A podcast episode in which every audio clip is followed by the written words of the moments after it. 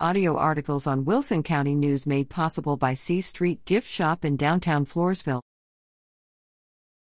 Pirates to play for state championship.